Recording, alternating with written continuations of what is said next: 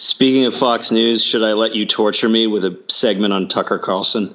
Oh my god. Okay, so this is uh, this is just for your weekend entertainment, everybody. This is uh, Tucker Carlson's uh, latest rant on. Uh, it was an ama- it was amazing even for Tucker Carlson.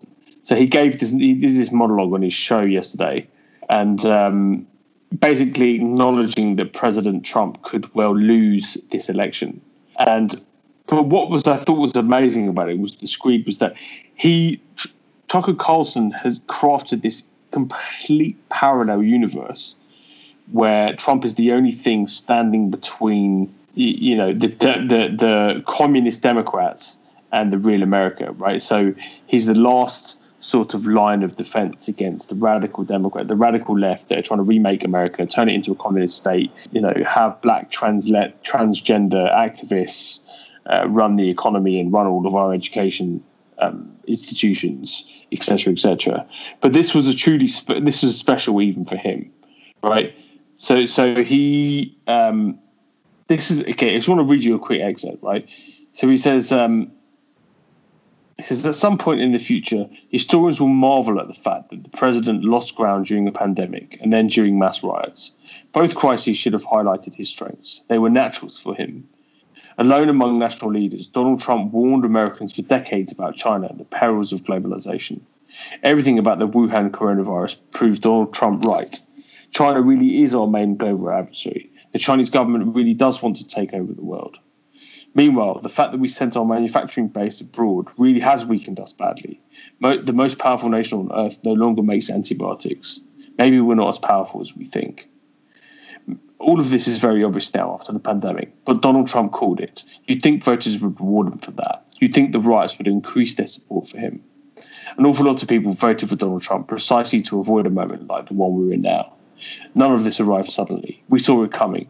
Social cohesion in America has been eroding for decades. People sensed that it made them nervous. It should make them nervous.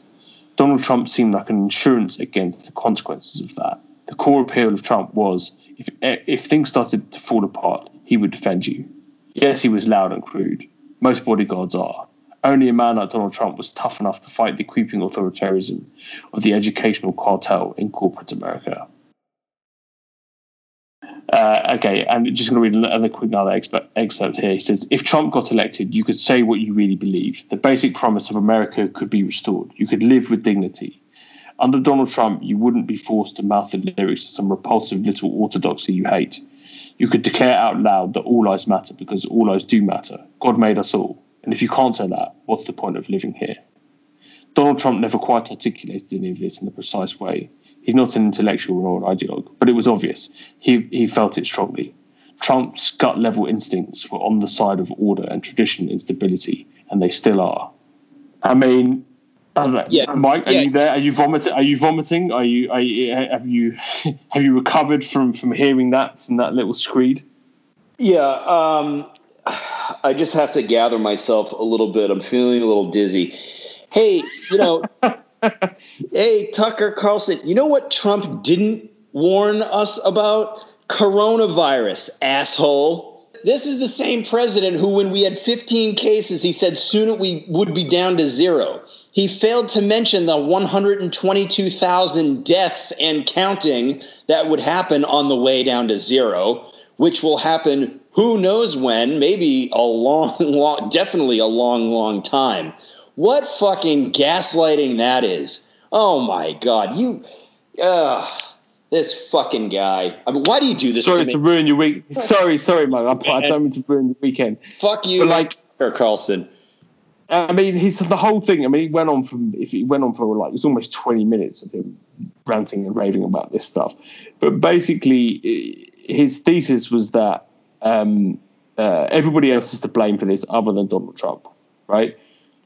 We we he says we need to defend these things with everything we all have. All of us must defend them, including the president. That is the hope of re-election.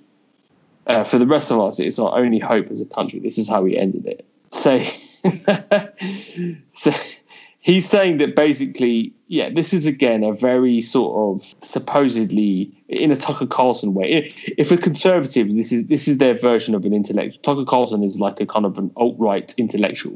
You know?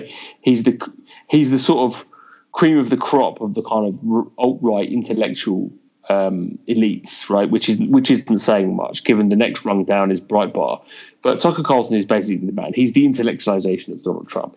But this is, my God, the level of sort of um, cognitive dissonance. I don't know if he believes. He can't actually believe this. He must know that Trump how stupid this guy is, how completely inept and incompetent he is. And Tucker Carlson has admitted this in the past that Trump is an idiot. But yet he's still out there daily bleating on about the radical left trying to take over the country, and you know Trump's all that's coming, and and the fact that you know no eh, we've got to blame Anthony Fauci for the for the whole coronavirus pandemic, and public health officials are to blame, not Trump, not never Trump. He's never responsible for anything right?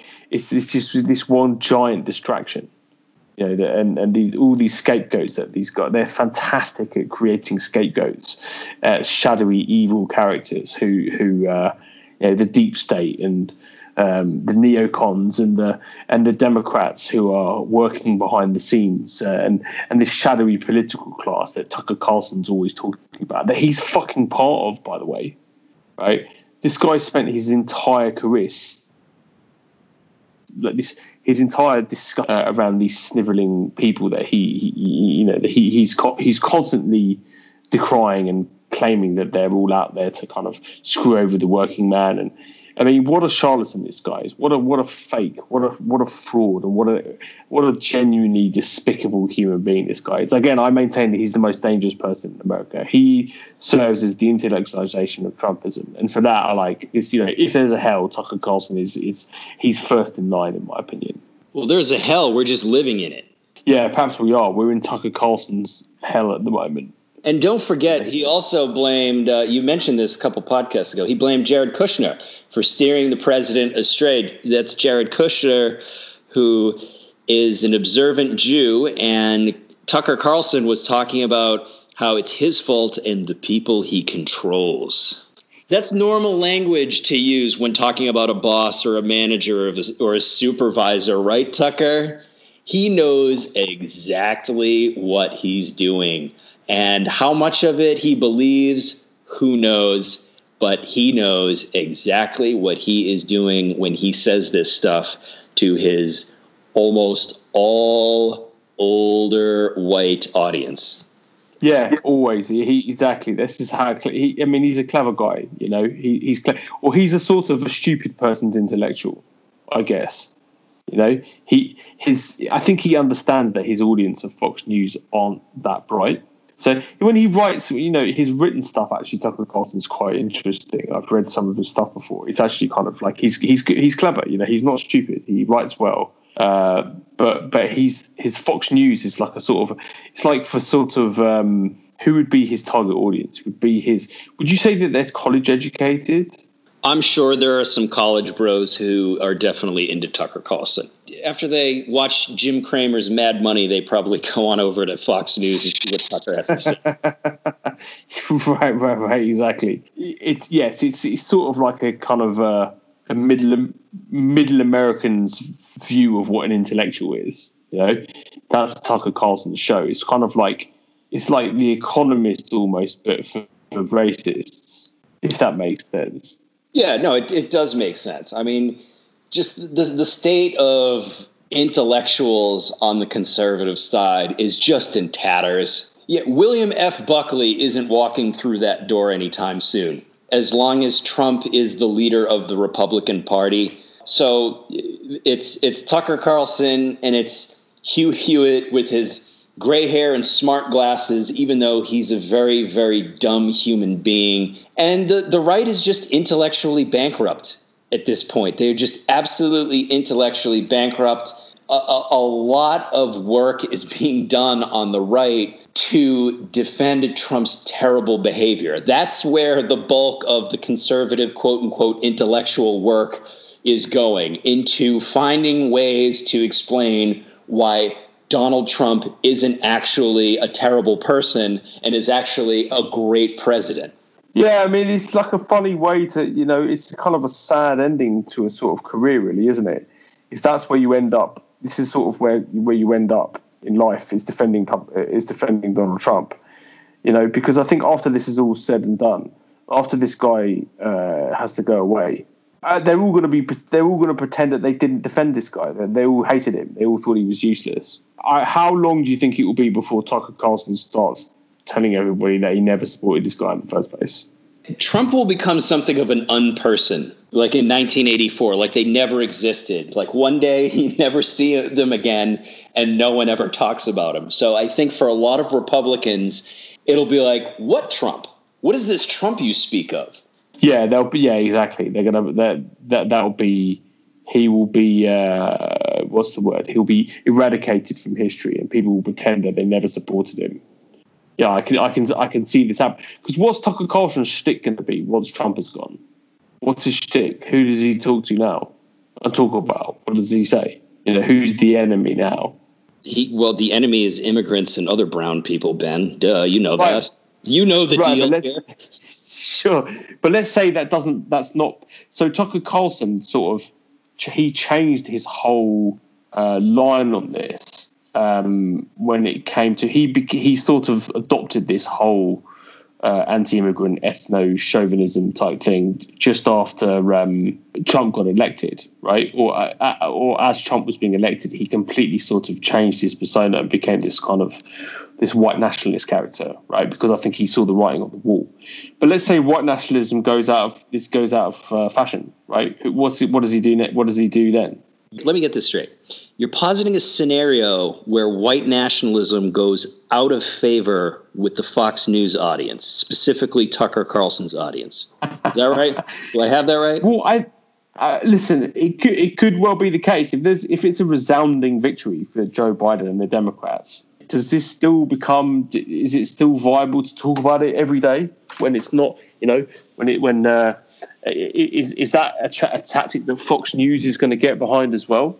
Right, it, it, becomes less and less popular. I don't know. I mean, they do, do they change tactics? I, you know, I mean, they picked up on this whole white nationalism thing. This is a relatively new phenomenon of Fox News, right? I mean, they've always been anti-immigrant, but they've never been quite as overtly racist and and um, you know uh, just nakedly kind of xenophobic as they as they are now. I mean, we, have reached new levels of kind of craziness in Fox News.